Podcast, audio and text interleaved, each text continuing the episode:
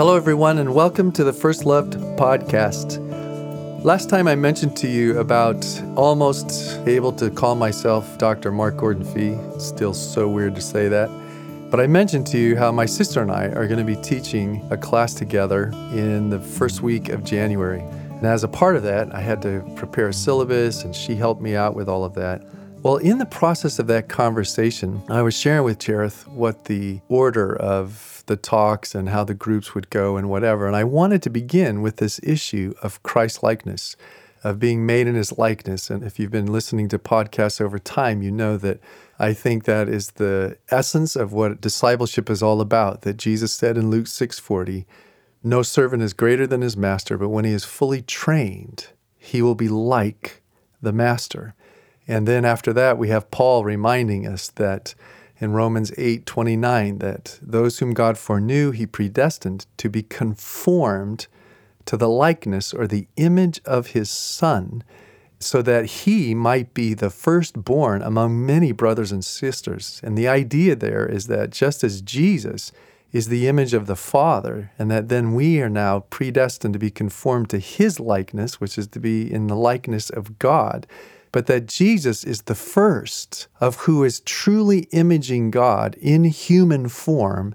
And he's the first of many of us that would follow as we come into relationship with him and know him and love him, that we too would be conformed into the likeness of Jesus, which means to be in the likeness of God. Also, one of my favorite passages, 2 Corinthians 3:18, that we who with unveiled face behold the Lord's glory as in a mirror, are being transformed into the same image from glory to glory, just as from the Lord the Spirit.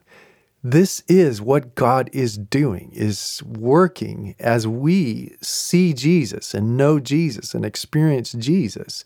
We are continually being transformed from glory to glory, from one degree of likeness to a greater degree of likeness, and more and more and more and more. And it's being done by the Spirit. So, anyway, I just said to Cherith, I said that I wanted to begin the class where ahead of time, before they show up to class, they're supposed to ponder what does discipleship mean? What does spiritual formation mean? What does spiritual growth mean? And then finally, what do they think Christ likeness is about? And so I was looking forward to having a discussion right off the bat that all of these things, formation, spiritual formation, is about becoming and loving like Jesus and like God and whether they'd ever contemplated that or thought about that clearly and what that might actually look like. Well, in the process of Cherith and I having a conversation about this, Cherith starts telling me this fascinating stuff. And I said, Well, Cherith, you're going to start it off then. You're going to teach the first lecture based on this stuff because clearly you own it because you're just rattling it off at a thousand miles an hour like sister, like brother, or my brother, like sister. I don't know who got it first, but Cherith and I could talk anybody right into the grave. And anyway, so she said, Sure, I'd love to. But then she sent me a chapter from a book that it's actually written by a guy that I know that was a uh, my father mentored and taught, and he now teaches in seminary. But he wrote this article called The New Exodus New Creational Restoration of the Image of God. And it's a lengthy chapter, but here's the part that I want you to hear today. In light of the fact that God's goal for us is for us to become like Jesus. And I'll bring that to closure at the end of especially what that means to be made like Jesus. But here's what he wrote in his chapter based on someone else's research, but very, very compelling research. And again, it's so fun as time goes by, more and more archaeology, they discover more and more things. It gives insight into things that we just didn't know about because the Bible's so far removed from our immediate culture. Well, this lady writes about the fact that in the ancient Near East cultures, that they had this practice of enlivening, I guess is what I see here in the book, that in quotes, it's enlivening the image. And here's what that means now, get a load of this. First, the image would be formed, often in connection with sacred forests or gardens. Okay, keep that in mind. And it was in the temple palace, or in the temple or in the palace. This would be followed. So you got this picture, right? They've made something. This would be followed by a series of ritual acts of animation. in which the eyes, ears, and mouth of the image would be opened, its limbs enabled, and the spirit of the deity invoked to indwell the image. And then he quotes this guy this indwelling of the image by the fiery spirit of the deity was perhaps the crucial event, since it was only when this occurred that the idol truly functioned as the deity's image. Finally, the enlivened image was installed in its temple, where the deity could dwell among his people and daily provision could be made for his sustenance. Now, I hope maybe you can already, some of you may be driving or whatever and listening, but I hope you can catch right away. In a garden, something gets made that has eyes, ears, mouth. The spirit of the God comes and indwells it, and then it dwells among the people, and there's provision made. So he continues Now, if the climactic event was the installation of the image of the deity in its temple, and if we allow, and earlier he wrote that creation is God's temple palace, he says it's surely significant that on the last day of creation, the crowning moment occurs when Yahweh declares, Let us make humankind in our image according to our likeness. So God created humankind in his image. In the image of God, he created them, male and female. He created them. Here's what he points out We do not make a temple palace for Yahweh, he has made one for us. And it's not only the earth in its entirety, but Eden in particular. Hence the parallels between Eden and the tabernacle. We do not form Yahweh in our image, He makes us in His. We do not open His eyes, ears, and so on. Instead, He gives us sight, hearing, and ultimately fills us with His breath. Nor do we provide for Him, rather, He has done lavishly so for us. right? Is that not crazy? Egypt and all the Near Eastern cultures, they would make a god. They, the people, would make a god, an idol, and then ask the god to open. And they would, they would, what? They would do this, this ritual that would cause the ears, eyes, mouth to open, and somehow that it could be active and animated. God reversed the whole thing. God reveals to Moses that it was just the opposite. I am the only true God. I made it all. Creation. In Isaiah, he says, Heaven's my throne, the earth is my footstool. Creation, all creation. That's heavens is his throne. Well, and a footstool. Where does a throne and footstool? If it's not in the temple, if it's not in a palace, creation is God's palace. He makes the earth and he makes us in it. He makes us, in a sense, one guy actually writes, says that we're, as it were, God's idol that He crafts us the physical representation of God. He makes us out of the ground, eyes, ears, mouth, limbs, and puts His Spirit in us so that we can be like Him and image Him. Well, then the question is, what does that mean? What does it mean to image? Well, he continues and says it's important to note that the image of the God was never intended to depict the deity's appearance but instead to describe elements of the function and attributes of the deity. Images were probably pictograms rather than portraits. So, therefore, he says, our embodied form is also integral to our functioning as Yahweh's image in this physical world. Furthermore, farther from being an inanimate object made of wood or stone, the image was indwelt by the very life of the deity, Yahweh, such that the image became the primary focus of his presence on the earth.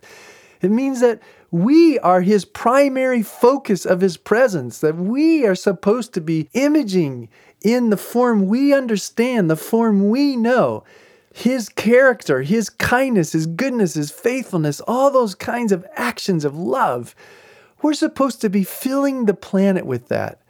Well, you've heard me say that from time to time. Again, if you've listened over this last few years of doing podcasts, but here to find out that creation was the reversal of all the other religions that the Israelites would have known about, that Moses would have known about.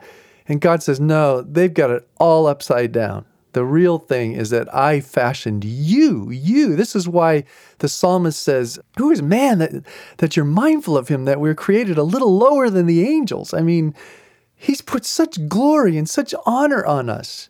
And that the earth, his garden, his palace, his temple, that we would be in it, that the image would be in it, being like him to one another and filling the earth with joy, filling the earth with his glory.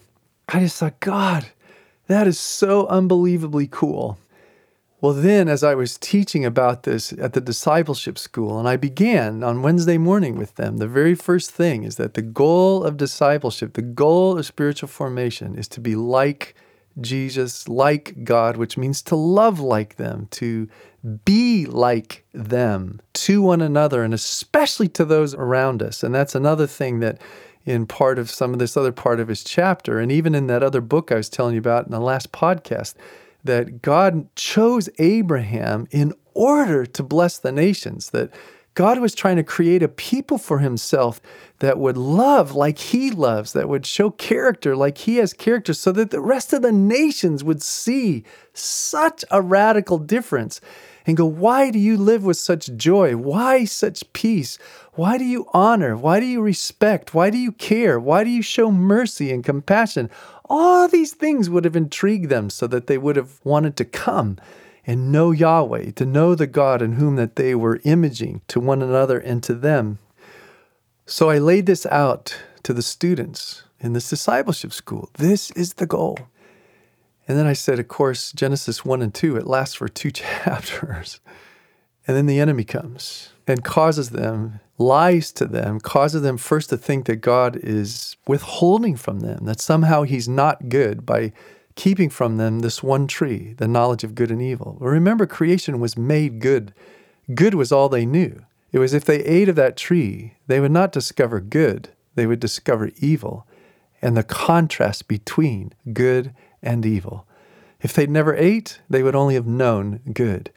And what's part of evil? Well, at the heart and soul of it, right? It's that Eve thinks about herself over against anything else, thinks about herself, and Adam was presumably present as well. And that their whole bent is, well, it's good for food, it's good for wisdom, it'll cause us to be like God, and so they eat. They disobey, they mistrust God, and think that being their own God, which the crazy part was they were imaging God but to be independent of Him, to be their own God, to choose and decide to live in whatever way that they wish. And then it had been a long time since I'd said it, but when it came out of my mouth, speaking to the students, that, and I don't think it was original to me, but what greater way could Satan inflict pain on God, his enemy, than to go after his image bearers and pervert them so that they would actually image Satan himself. And write that Satan was described as being cast out of heaven because of pride, that he's called a murderer, he's called a liar, he's like the thief that steals and kills and destroys. All of the evil that is perpetrated through human beings upon one another, instead of the likeness and the love of God, they are imaging him to one another. And what greater way to inflict pain on God's heart. And you know that's true because in Genesis 6, right before the flood, God actually says that he was grieved, grieved that he had made man because every inclination of their heart was only evil all the time. How heartbreaking for God that Adam's and Eve and, and all the descendants after were supposed to be living in all good as they were being like God who is good. And instead, the earth is filled with people disconnected from God, not knowing God and thinking they're their own God and making decisions of evil and harm. Not always, but you know what I mean. The earth is filled with this. Well, now you understand Jesus. Jesus comes on the planet and they see a human being who is acting in every way like God and does no evil, no evil whatsoever. And now Jesus says, If you have seen me, you have seen the Father. My words, my works. If you can't believe, believe on that at least. And now you understand why Jesus is calling us to become like him because he now, as the second Adam, he is the first of the new creation, the first the first human that lives the human life that we were intended to live. And now by the Spirit, we can be transformed. So Jesus is the first of all of, as it were, his descendants, of which we all increasingly become image bearers to one another and particularly for the purpose of those outside the Christian community, that again they would see such a remarkable, extraordinary contrast between the way we love and live and the way they live. And mostly that it would be done in such a way that they would be drawn to, intrigued by, interested in, to go, you guys have a joy, a peace, a security, a care, a love a faithfulness, on and on and on. What is it about you? How did you become this way? So that at the end of this article, or this part of it anyway, the author says it is imperative to understand what this means. Again, quoting a friend, as Jim Houston reminds us, although we are self conscious beings, our destiny lies not in an individualistic self fulfillment or self glorification but in our conforming to the capital other, namely the God in whose image we are made. Oh, my brothers and sisters, that you would hear the Lord now say this to you. You whom I foreknew, I predestined you to become conformed to the image of my Son, Jesus because he is the firstborn among many, many brethren. Hear him again that he says, and I love it. In the message, Eugene Peterson says it this way God knew what he was doing from the very beginning. He decided from the outset to shape the lives of those who love him along the same lines as the life of his son. The son stands first in the line of humanity he restored. We see the original and intended shape of our lives there in him.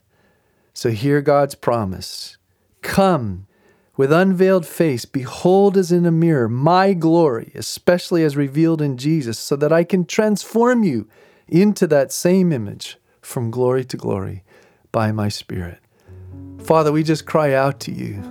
Lord, would you just encourage our hearts today that yes, that we would spend time with you, that we would see you, that we would enjoy you, that Holy Spirit, you would just come and have your way and your will and your work in our lives so that through our bodies, we would image you, truly image you to one another, and especially to a lost and broken and wounded and hurting world, Lord. Father, this is the amazing destiny, identity that you have put on us. Lord, would you move us, compel us, motivate us to be so much more proactive about asking you, Lord, where is there more areas in my life that you could transform me to be more in your likeness for the sake of my brothers and sisters, but also for the sake of a dying world? Father, we also say thank you for honoring us. I mean, ah, that you would do this with human beings indwell us and allow us the privilege of being loved by you so that we could image that love to one another. So, Father, touch us, bless us, empower us, help us to step in more and more and more and more into this process of being transformed so that we truly can bring you honor and glory as we image you to one another and to the world. God, we ask you for this in Jesus' name. Amen. God bless you all and have a great day.